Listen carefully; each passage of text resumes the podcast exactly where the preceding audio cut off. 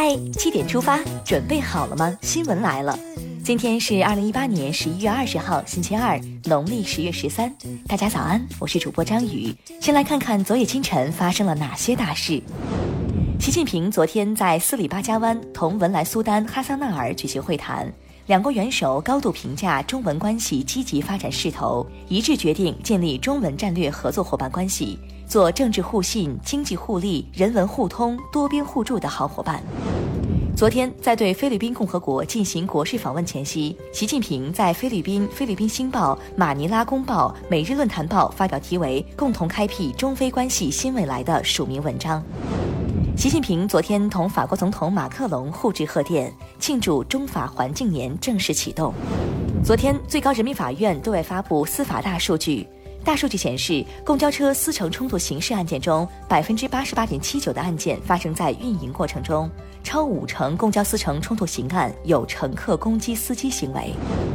APEC 会议期间，外界非常关注中美之间的互动，以及两国领导人在会议期间的发言和表态。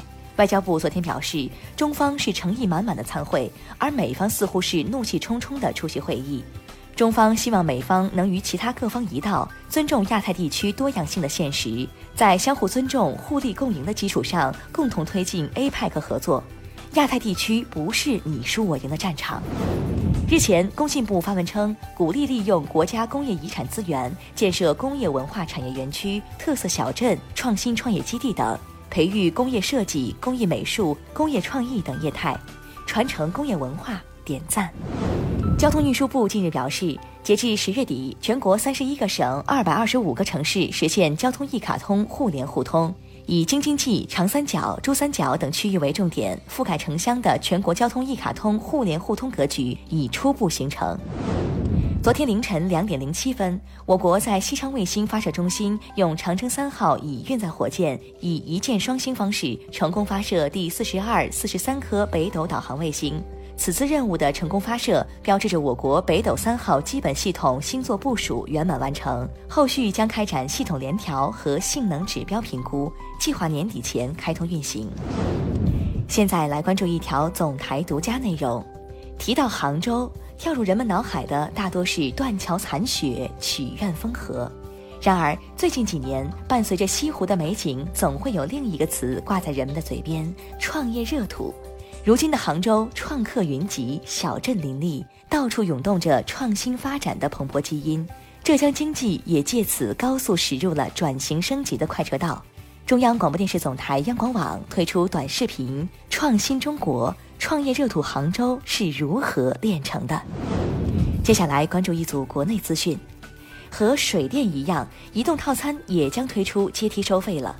昨天，中国移动先行在北京、上海、安徽、江西、河南、湖北、陕西七个省试点阶梯套餐方案，流量价格最低为零点零零五元每兆，用的越多越便宜，是不是又想换套餐了？近日，北京市疾病预防控制中心表示，目前北京市流感病毒活动度较低，结合往年资料分析，十二月至次年一月为流感发病的高峰期。因此，在今后一段时期内，北京市流感病毒活动度将逐渐增强，小伙伴们要及时接种流感疫苗哟。近日，针对杭州有关不文明养犬的专项治理行动引发网上关注和讨论。杭州市公安局发布消息称，两名网民因涉嫌发布相关谣言，被警方依法分别作出行政罚款五百元，并拒绝悔过和行政拘留七日的处罚。谣言猛于虎，不传谣不信谣，更不能造谣。泉州探九泄漏事件进入追责阶段。昨天，泉州市政府公布探九泄漏事件处置进展情况，事发海域及附着在礁石岸滩的残留油污已完成清理。接下来将成立调查组，严格核查，对涉及人员依法依规严肃处理，绝不姑息。支持要一查到底。十一月二号，雪龙号极地科考船从上海出发，前往南极进行为期一百六十二天的综合科学考察。十八号，雪龙号离开澳大利亚霍巴特港，开始穿越海况恶劣的魔鬼西风带，这也是雪龙号本航次中首次穿越魔鬼西风带。昨天，海口一商场打着店庆的旗号，挂出微信阅读量达八十八万、十商场女员工裸奔等内容低俗的横幅，引起市民和网友的强烈反感。事后，城管部门对其当场处罚九百元，工商部门也介入调查，市妇联、区妇联以及大同街道联合对商场负责人进行约谈，商场营销不能突破道德底线。还记得今年五月川航那次世界级难度的迫降吗？五月十四号，川航三右八六三三航班在飞行途中挡风玻璃脱落，经机长刘传健等机组人员的妥善处置，确保了机上一百二十八名人员的安全。现在这段经历要被拍成电影了。近日，电影《中国机长》主创内容曝光，影片由导演刘伟强执导，张涵予袁泉主演，期待。看完身边事，让我们把目光转向国际。昨天，在欧盟理事会召开的总务会议上，除英国外的欧盟二十七个成员国部长支持了英国脱欧协议草案。当地时间十七号至十八号，法国超过二十八万民众走上街头抗议油价过高。活动中，一名司机撞倒了示威者中的一名六十三岁老人，致使老人当场死亡。此外，示威活动还导致了大约二百二十七人受伤，其中六人伤势严重。气旋风暴加亚十六号横扫印度南部海岸，引发狂风暴雨。印度南部一地区的首席部长艾达帕迪十八号说，气旋风暴加亚已在当地造成四十五人死亡。日本媒体报道，预测日本今年的风疹患者数将首次超过两千人。之前以首都圈为主的流行，目前已开始在全国蔓延。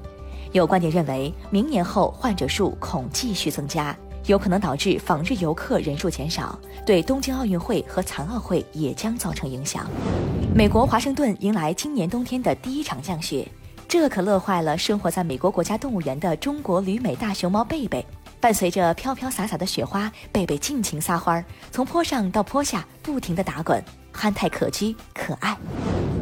接下来是今天的每日一席话：口言之，身必行之。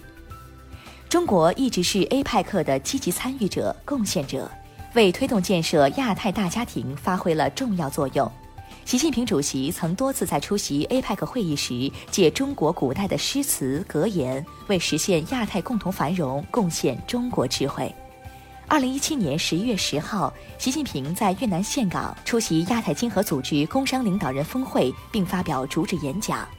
他在演讲中就提到，中国古人说：“口言之，身必行之。”实现亚太更大发展，需要每个成员脚踏实地，拿出行动。口言之，身必行之，语出墨子四十八章公梦，意思是说，嘴上讲出来的一定要付诸实践，身体力行。最后进入今天的每日话题：马拉松选手比赛途中丢掉国旗是不爱国吗？十八号苏州马拉松开跑。赛事志愿者在中国选手何引丽与非洲选手争夺冠军时两次上前递国旗，导致何引丽的节奏被打乱，最终屈居亚军。事后有人质疑何引丽不该扔国旗，也有人说不应该对他进行道德绑架。何引丽对此进行道歉，并解释了国旗滑落的原因。昨天赛事主办方先是回应称，递国旗是志愿者个人行为，不是官方事先安排好的。接着剧情发生反转。赛事主办方承认，马拉松前三名中，中国选手身披国旗冲线是赛事的具体要求。对于这件事儿，你怎么看？欢迎留言分享。好了，今天的七点出发就到这里，更多精彩新闻，请关注央广新闻微信公众号。我们明天再见。